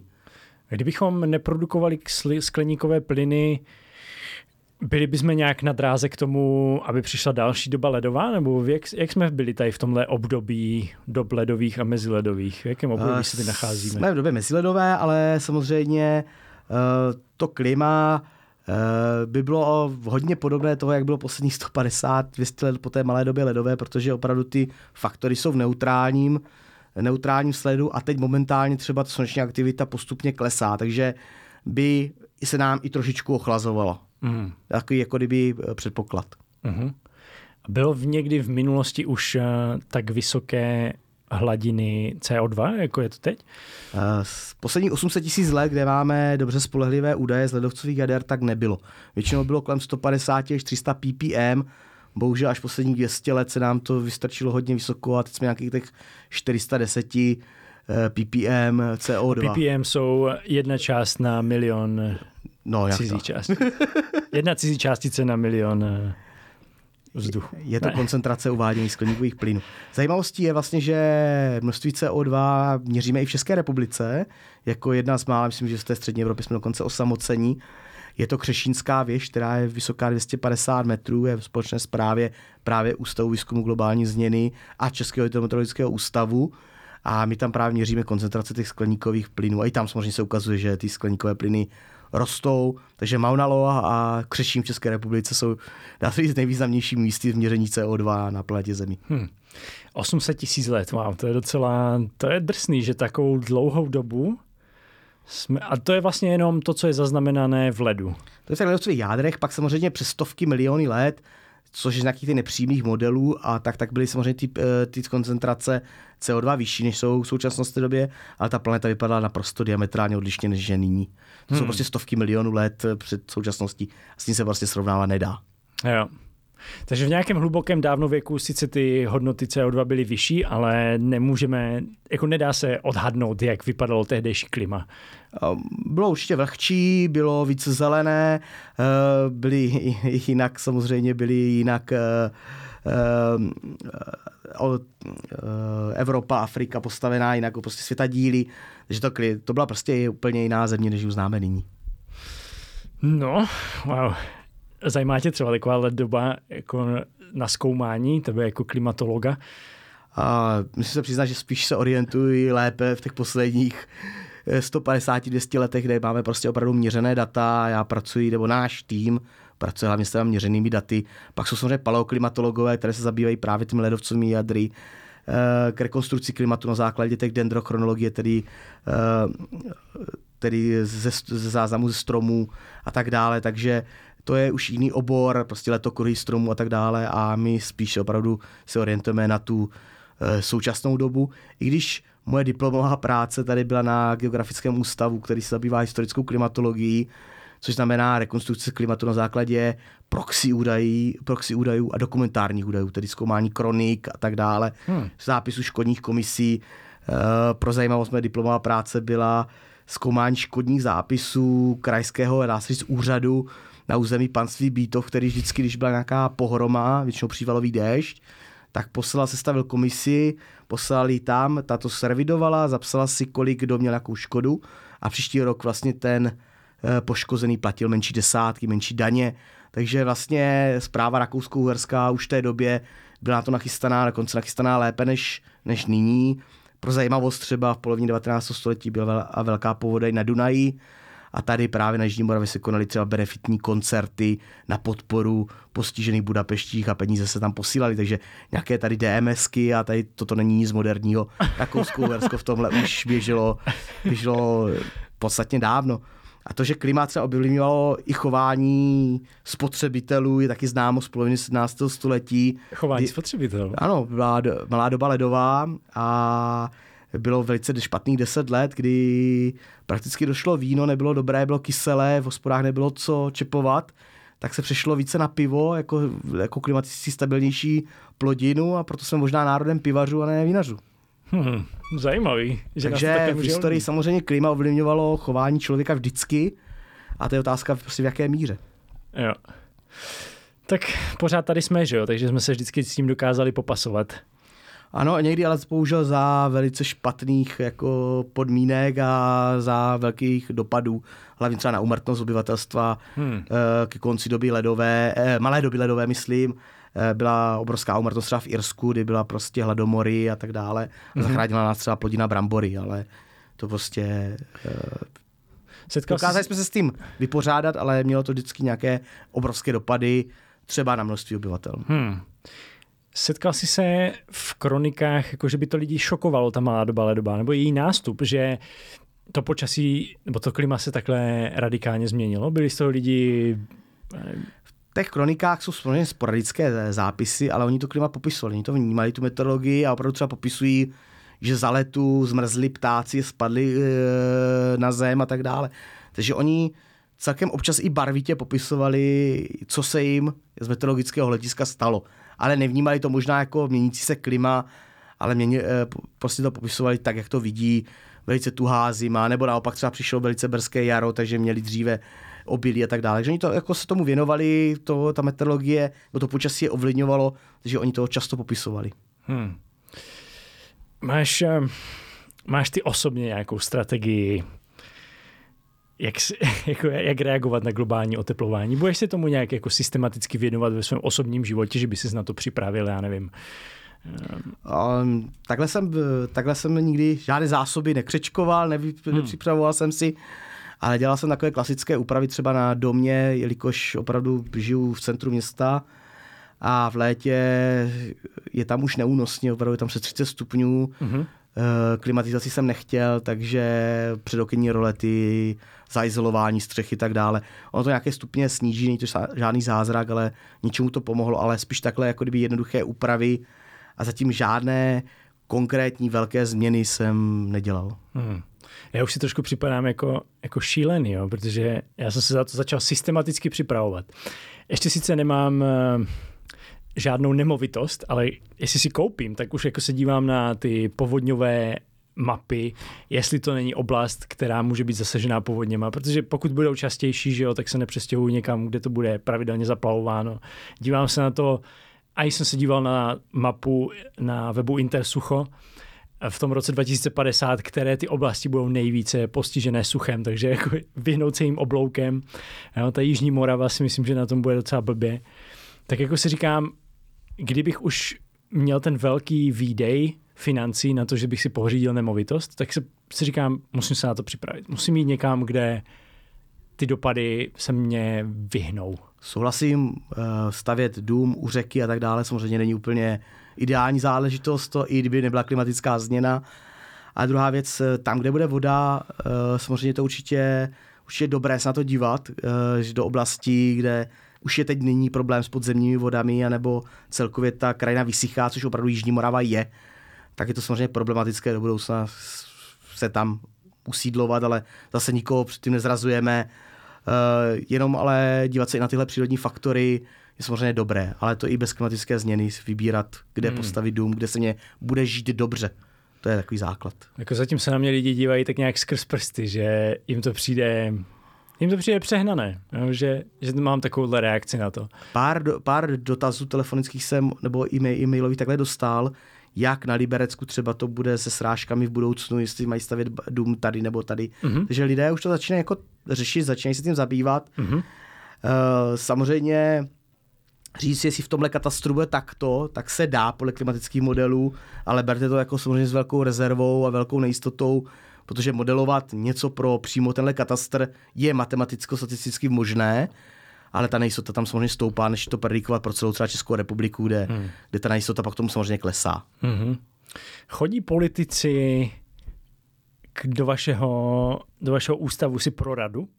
Nebo na konzultace? Je to běžné, že by, já nevím, třeba poslanec přišel k vám a řekl, podívejte, chtěl bych vědět, chtěl bych se trošku vzdělat tady v tomhle.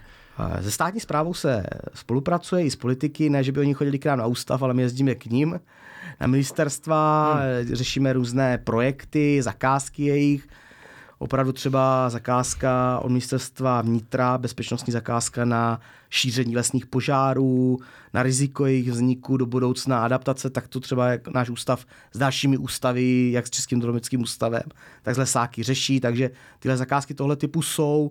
Eh, dělali jsme zakázku pro Královéhradecký kraj, eh, který my jsme zajišťovali samozřejmě nějakou predikci vývoje klimatu v tom daném kraji a eh, firma, která to vlastně celá zaštiťovala, tak řešila právě management z hlediska vodního hospodářství a návrh adaptací právě do budoucna, do dalších 20-30 let, jak by ten kraj měl vlastně s tím pracovat. A ta zakázka byla přímo daná od radního od radního vlastně Královéhradeckého kraje. Takže ano, řeší se to eh, většinou fakt opravdu formou zakázek nebo projektů. Mm-hmm. Takže nějaké povědomí mají a jsou jakože aktivní nebo eh, Vytváří se adaptační strategie na ministerstvu životního prostředí, takhle jsou i různé skupiny, které právě tohle řeší, řeší to hodně.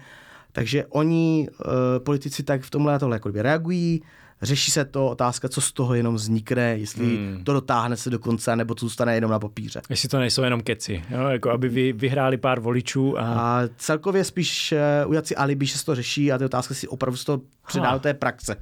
Ano, oni budou komplexní plány, budou komplexní adaptační opatření a ty otázka, jestli se opravdu zavedou nebo ne. Hmm. A ty otázka, jestli zavedou ty správné nebo ne. Vidíš to, tak jsem nad tím neuvažoval že by si jenom poskytli alibi, že no, podívejte se, my jsme připravili plány, ale pak už nikdo nerealizuje ty plány. To je opravdu o té, o té kontrole ze strany těch voličů a některé plány budou určitě realizovány, to zase ať nikomu nekřivdíme. Otázka na kolik a v jaký, jaký formě. Setkal jsi se s někým, kdo by odmítnul výsledky tvého výzkumu jenom na základě ideologie? Někdo, kdo by byl vyloženě zašprajcnutý v tom svém, v té své ideologii a řekl, ne, globální změny klimatu neexistují. Myslím si, že jsme se takhle nesetkali. Eh, většinou, když spolupracujeme právě s ministerstvem a tak dále, tak oni právě tu zakázku jako vyžadují a uh, oni mají povědomí, jak ta klimatická změna vypadá a i tuší, co z toho vznikne uh-huh. a potřebují to samozřejmě v přesných číslech nebo přesných uh, adaptačních opatření, takže se to nezadává někdo, kdo chce, aby vyšlo, že globální oteplování není. Takový vám někdo zakázku samozřejmě Eh, co se týká z ministerstva, tak tam nikdo takový není, takové zakázky nejsou. Hmm. Většinou jsou proto, aby se navrhlo, jak to řešit s managementem vody, jak to řešit se zemědělstvím, při těchto scénářích, scénář A, B, C a tak dále, jak by, jaké opatření by se měly dělat, co je vhodné, co není vhodné, takzvané cost-benefit analýzy, co se vyplatí, nevyplatí. Mm-hmm. Takhle, že by někdo přišel a tady jste nám dali výsledky výzkumu, je to blbost, co s tím jsme se opravdu nesetkali. Co si myslíš třeba o názoru prezidenta? Myslíš si, že, já nevím, jak to přesně řekl ve svém, ve svém projevu, hmm, myslím si, že odmítnul a nechci kecat teďka, ale odmítnul to, že globální, nebo že, by, že bychom neměli být hysteričtí, co se tady tohle týče, že ale já jsem z něj měl pocit, že kdyby odmítá to, že globální oteplování je způsobené lidmi. Jestli takovýhle názor nás neposouvá zase jako o pár kroků dozadu, jo? Tak už nás to posouvá prostě o další 20 let zpátky, kdy jsme tyhle debaty vedli, jestli vůbec globální změna je nebo není. Když jsme mm-hmm. se z té debaty dostali, tak se k ní vracíme. Mně celkově chybí uh, v téhle době názor, nebo nějaký politický program různých stran. Kdyby přišla strana A a řekla, my chceme tyhle opatření, budou měkká, budou menší, nebudeme tak hysteričtí, by strana B, my budeme zase chtít prosazovat takhle zásadní změnu, máme proto takovýhle lék, takovéhle opatření. To tady žádná, žádná takhle strana z mého pohledu nenabízí a nemáme ucelenou politiku toho, co bychom vlastně chtěli dělat a ani si nemáte jako volič vlastně z čeho, z čeho vybrat, protože oni hmm. nenabízí prostě možnosti. To je pravda, žádná politická strana nemá nějakou ucelenou koncepci toho, řekněme, že vezme tvůj, tvůj výsledky tvého výzkumu a řekne, bude, připravíme se na střední hodnotu skleníkových plynů a tady jsou konkrétní. A byla by regulární, kdyby byla politická strana, která by řekla, prostě nebudeme dělat nic, necháme to být, nevěříme tomu. Bylo bych to jako regulární názor. A to už je pak na voličích, co si jako zvolí. Jako to není problém. To není problém náš klimatologů. My jenom říkáme scénáře impaktáři pak říkají, jaké to bude mít dopady a na politicích, ekonomech je, aby rozhodli, které opatření budou prosazovat. Není to o nás na klimatologii, kterým jsme řekli, tady postavte pět přehrad. To není o nás. To je už o politickém rozhodnutí na základě našich informací a my nenutíme nikomu názor, co se musí udělat, v jaké míře. My jenom říkáme, tady jsou takové scénáře a vy se rozhodněte, co s tím budete dělat na základě dalších podkladů. Hmm. A momentálně tohle, jako kdyby v té České republice si myslím způsobem neprobíhá, že ty, nejsou ty názory. Ano, my zvolíme střední cestu, my zvolíme měkkou cestu, my zvolíme tvrdou cestu. Takhle to prostě není. To je to téma, jak, jak taková jako ošklivá nevěsta. Prostě nikdo ji nechce. Jo. Všichni ví, že tam je, ale nikdo prostě... Ne, nikdo každý si... jenom mluví, že je klimatická změna, že se musí něco udělat, ale ty konkrétní jako řešení to takhle moc nenabízí. Mm, Nebo protože, nevybírá. Protože je to bolestivé. Jo? To by musíme z toho z rozpočtu vzít část a zase ty peníze budou chybět někde jinde. Byla by to prostě bolestivá změna. Já si myslím, Ale to je že... politické rozhodnutí. O to voliči volí politické zástupce a ti by měli rozhodovat. Hmm. Opravdu to není o nás, o klimatologii, aby jsme řekli, zavřete všechny uhelné elektrárny do zítřka, to o nás opravdu není. Jo. Snažil jsem se najít tady prezidentův projev, ale nemůžu, nedokážu tak rychle googlit. Ale neurazilo tě to, jako tebe jako meteorologa a klimatologa, to, co řekl? Jako není to popření tvého výzkumu tak trošku? Tak samozřejmě to nebylo úplně příjemné, ale eh, má na tenhle názor právo, je to jeho názor, si každý o tom jako kdyby udělá svůj obrázek. A já chápu, že takhle reagoval vzhledem k tomu, jaká na druhé straně probíhá občas až hysterie, hmm. až uh, tlak i ze strany médií, kde každý den se dočíte různé nerelevantní články, co nám hrozí a nehrozí, tak chápu, že někdy chce být někdy protivahou. Samozřejmě tam bylo plno velice nepřesností, které tam bylo řečeno a prostě řečeno jinak, ale já si nejsem o to, abych tady hodnotil projev pana prezidenta. Jo, K tomu jo. já se do těchto politických debat nerad pouštím. Já to chápu. To je takové trošku toxické prostředí a od toho je lepší držet ruce pryč. Eh, my musíme tady v tom jako být nějakým způsobem ne neutrální, ale my prostě dáváme vědecké podklady a pak ať s nimi zachází, ne každý jak chce, ale prostě s nimi pracuje a to už je pak jeho zodpovědnost, eh, jak se to obhájí. Mm-hmm. Ale my v tomhle hledisku dáváme prostě čistě neutrální vědecké výzkumy, které máme prostě propočítané z našeho výzkumu a to je naše hranice. Mm, mohl by vás třeba někdo kontaktovat, váš Ústav výzkumu globální změny, kontaktovat někdo z eh, privátního sektoru, řekněme nějaká firma, která si potřebuje naplánovat svoji budoucnost, chce do toho zohlednit klimat, globální oteplování nebo klimatické změny, je možné, aby vás kontaktovali, že byste jim já nevím, zpracovali zprávu, jak se globální změna dotkne zrovna třeba jejich odvětví v daném eh, kraji. Pokud na to budeme mít kapacity, co se týká toho jejich oboru speciálního, mm-hmm. tak samozřejmě jako klimatické, eh, klimatické podklady není problém dát takhle komukoliv nebo zpracovat jako zakázku. výstupy. Dělali jsme třeba, zpracovávali klima města Brna, jak se bude vyvíjet klima v dalších 20-30 letech, což bylo taky pro nějaké konsorcium, které se snažilo vlastně zase o nějakou další zakázku. Takže ano, my formou takovouhle lze, ale většinou to opravdu bývají eh, vědecké práce, které si třeba objednává opravdu to ministerstvo jako generál vodního hospodářství. A zase to neděláme jenom sami, ten generál vodního hospodářství se za, e, řešilo vlastně jak Čegloub, tak Český hydrologický ústav, výzkumný ústav e, vodohospodářský a tak dále. Vždycky se většinou vytváří konsorcium více vědeckých organizací, která každý, každá přispívá svým dílem, svojí odborností a pak se teprve vytváří ty ucelené, ucelené výstupy. Hmm. Fajn. A tak ještě se s tím nesetkal, že by vás někdo jako z, veře, teda ne z veřejného, z, z privátního sektoru kontaktoval sám, že by se na to chtěl připravit na klimatickou změnu? Takhle, že by přišel za, ná, za námi nějaký průmyslový podnik a chtěl vědět, jak to bude, hmm. tak si myslím, že s tím jsem se ještě nesetkal. Hmm. Asi by se taky museli trošku uh, plácnout přes šrajtofly, ne? Tak uh, pokud chtějí úplně nějaký detailní pro nějaké místo, tak samozřejmě uh, ty zakázky jsou samozřejmě placené, přeplatíte tu práci. Na druhou stranu, díky tomu webu klimatická změna CZ, my většinu věcí dáváme veřejně zdarma. Tam ty mapy si může stáhnout, kdo chce. Uh-huh. Většina map je na googlovských podkladech, takže si můžete ty různé vrstvy zazoomovat na, na svoje místo. A co máme třeba zkušenost od lesáků, tak jim třeba stačí říct, ano, ono se oteplí o dva stupně a srážky budou takové a nepotřebují to nějak detailně, protože oni už si na to kážou dát ty adaptační opatření. A tyhle mi informace dáváme všichni veřejně zdarma. Uh-huh. To jsou prostě dostupné informace, jak na tom webu, tak jsou na to speciální zprávy, zpráva SUSTES, kterou jsme k tomu vydávali, je na tom webu. Takže pro ty základní věci to těm, těm uživatelům i z privátního sektoru bohatě stačí a opravdu to uh, veřejná zdarma služba. Uh-huh. Tak je to stejně s Intersucho, uh, vlastně zemědělci si všechny tyhle informace mají zdarma, dostávají se k ním, mají od nás i předpověď počasí na dalších 10 dní dopředu zdarma, jenom za podmínky, kdy třeba například sama spolupracují a dávají nám zpětnou vazbu, jestli jsme se u nich na poli trefili, s intenzitou sucha, anebo naopak nám napíšou, čekáme snížení výnosu o tolik procent, o tolik procent.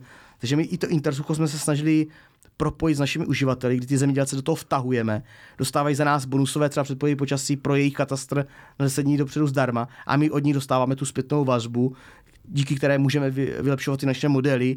A naopak třeba zase můžeme díky tomu mít podchycený, jak se to vyvíjí z výnosy v České republice, jak oni odhadují, protože se naše, naši projekty třeba stránky výnosy plodin.cz, kdy na základě satelitních snímků se snažíme odhadovat, jaké budou výnosy v České republice v ten daný rok nebo v té další nasledujících měsících. A zase je to všechno zdarma, veřejně dostupný pro, pro kohokoliv, kdo se na ty stránky podívá. Takže většina našich věcí je placená z projektů, ze státního rozpočtu, z Akademie věd a my to naopak dáváme pak zdarma, zdarma občanům zpátky v rámci tady těch, tady těch webů. Hmm, to mi přijde jako super služba. To je to, co nás baví, protože, jak jsem říkal, nás prostě nebaví psat články, dávat je do šuplíku, které nikdo nečte. Hmm. A nám právě baví dávat tohle zpětně. Každý rok několikrát máme setkání s zemědělci, naposled bylo teď v lednu ve Větrném Jeníkově pro oblast Vysočiny, samozřejmě se tam sešlo nejvíce lidí a přijelo vám 200 zemědělců si to poslechnout a byli tam i zástupci agrární komory, soukromých podnikatelů, byl tam dokonce Marian Jurečka, jako kdyby šéf KDU, ČSL a bývalý eh, vlastně ministr zemědělství. A tihle obyčejní, uvozovká obyčejní zemědělci, kteří přijdou, Uh, měli jsme tam nějaké prezentace, přednášky, my jsme diskuzi s něma, oni nám dávají zpětnou vazbu, ptají se nás. A my tady vlastně tuto spolupráci se snažíme být co nejtěsnější, protože opravdu my to se snažíme dávat těm občanům, těm lidem takhle a pro nás ta spolupráce zemědělci je jako obrovský důležitá. Jo. Není nic lepšího, než vidět plody svojí práce. Takhle v, uh... Jo, určitě nám tohle jako nás opravdu těší nejvíc. To je ta operativa, kterou musíme zajišťovat každý den, dělat každý den, ale je to asi to nejlepší, co vlastně můžete dělat. To je to, co nás nejvíce baví. Asi ještě více, než tady predikovat, eh, co bude za 100 let, ale pomůct vlastně těm lidem se adaptovat na ty současné podmínky, co jsou. Protože ti vlastně zemědělci to používají ten monitoring sucha i na to, aby věděli, ano, tak tady dalších dnech bude sucho, nepřijdou srážky, musím udělat tyhle postupy, práce a tak dále. Takže eh, je to jeden z adaptačních nástrojů, jak se chovat ke změně klimatu tím, že máte co nejvíce informací. Jo. A máte tyhle pomocné weby a, tyhle, a přístup tady k tomu. To stejný ten agrorisk, že ten zemědělec bude vědět, ano, v dalších deseti dnech mi hrozí škody touhle chorobou, tímhle škůdcem, vím, že musím dát tyhle postřiky.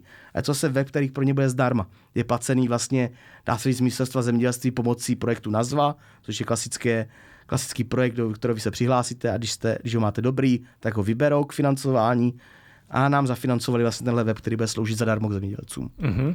Takže takhle to jakoby funguje a takhle my tohle cestou jdem, že naším výstupem našich projektů nejsou jenom výzkumné zprávy, které by obě zase skončily někde na ministerstvu šuplíku, ale hematatelný produkt. Jo. E, moje poslední otázka, možná trošku jako filozofičtější. Myslíš si, že a, omezování skleníkových plynů je záležitost nebo zodpovědnost každého jednotlivého člověka, nebo je to systémový, systémová věc, kterou by měl řešit stát. Jako měli bychom svoji zodpovědnost přenést na stát, nebo bychom každý jednotlivec měli se jako zasloužit o to, aby ty skleníkové plyny jsme omezili. Oboje, zase ruku v ruce.